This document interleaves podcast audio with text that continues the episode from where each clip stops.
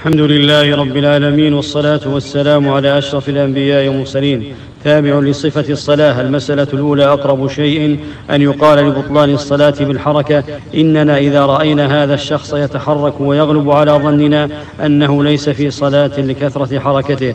المسألة الثانية يجوز أن يقرأ أواخر السور وأوساطها وأوائلها في الفرض والنفل والدليل قوله تعالى فاقرأوا ما تيسر من القرآن ولكن القول بالإباحة لا يساوي أن يقرأ الإنسان سورة كاملة في كل ركعة لأن هذا هو وقد ثبت عن النبي صلى الله عليه وسلم أنه كان يقرأ في سنة الفجر في الأولى قولوا آمنا بالله وما أنزل إلينا. الآية وفي الثانية قل يا أهل الكتاب تعالوا. الآية يقرأ بهما أحيانا ويقرأ أحيانا. يقول يا أيها الكافرون في الأولى وفي الثانية قل هو الله أحد.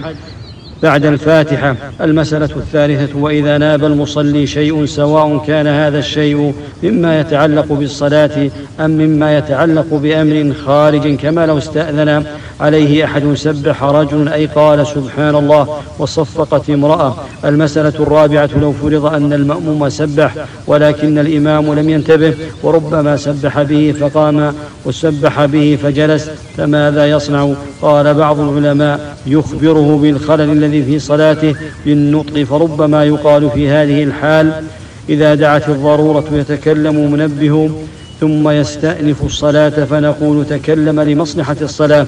المسألة الخامسة يجوز أن ينبه أن ينبه بالنحنحة ويجوز أن ينبه بالجهر بالقراءة وللمصلي أن ينبه غير أن ينبه غير إمامه.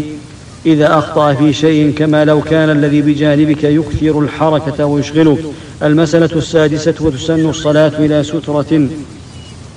قائمة كمؤخرة الرحل والدليل أمر النبي صلى الله عليه وسلم وفعله قال إذا صلى أحدكم فليستتر ولو بسهم رواه أحمد. والصحيح أن سنيتها عامة سواء خشي المارة أم لا وهي حوالي ثلثي ذراع أو ثلاثة أرباع ذراع. المسألة السابعة هل يجوز المرور بين بين أيدي المأمومين؟ القول الأول أنه لا يجوز أن يمر بين أيديهم القول الثاني أنه لا بأس بالمرور بين أيدي المأمومين والصحيح أن الإنسان لا يأثم ولكن إذا وجد مندوحة عن المرور بين يدي المأمومين فهو أفضل. المسألة الثامنة القول الراجح أن الصلاة تبطل بمرور المرأة والحمار والكلب الأسود والدليل أن النبي صلى الله عليه وسلم قال إذا قام أحدكم يصلي فإنه يستتره فإنه يستره إذا كان بين يديه مثل آخرة الرحل فإذا لم يكن بين يديه مثل آخرة الرحل فإنه يقطع صلاته الحمار والمرأة والكلب الأسود. المسألة التاسعة للمصلي أن يتعوذ بالله. إذا مر بآية إذا مر بآية وعيد فله أن يقول أعوذ بالله من ذلك. أما في النفل لا سيما في صلاة الليل. فإنه يسن له أن يتعوذ عند آية الوعيد ويسأل عند آية الرحمة. وأما في صلاة الفرض فليس بسنة.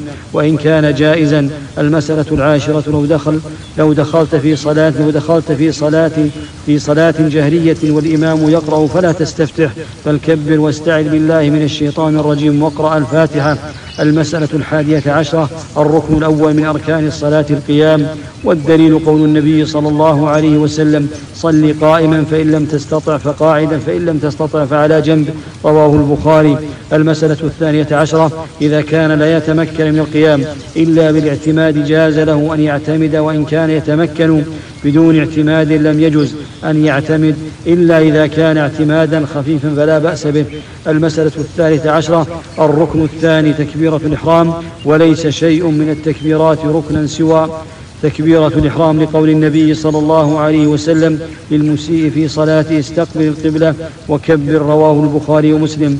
المسألة الرابعة عشرة الركن الثالث قراءة الفاتحة وهو ركن في الفرض والنفل وهي ركن في كل ركعة وعلى كل مصل الإمام والمأموم والمنفرد ولا يستثنى منها إلا مسألة واحدة وهي المسبوق إذا أدرك إمامه راكعا أو قائما ولم يتمكن من قراءة الفاتحة. هذا والله أعلم وصلى الله وسلم على أشرف الأنبياء والمرسلين.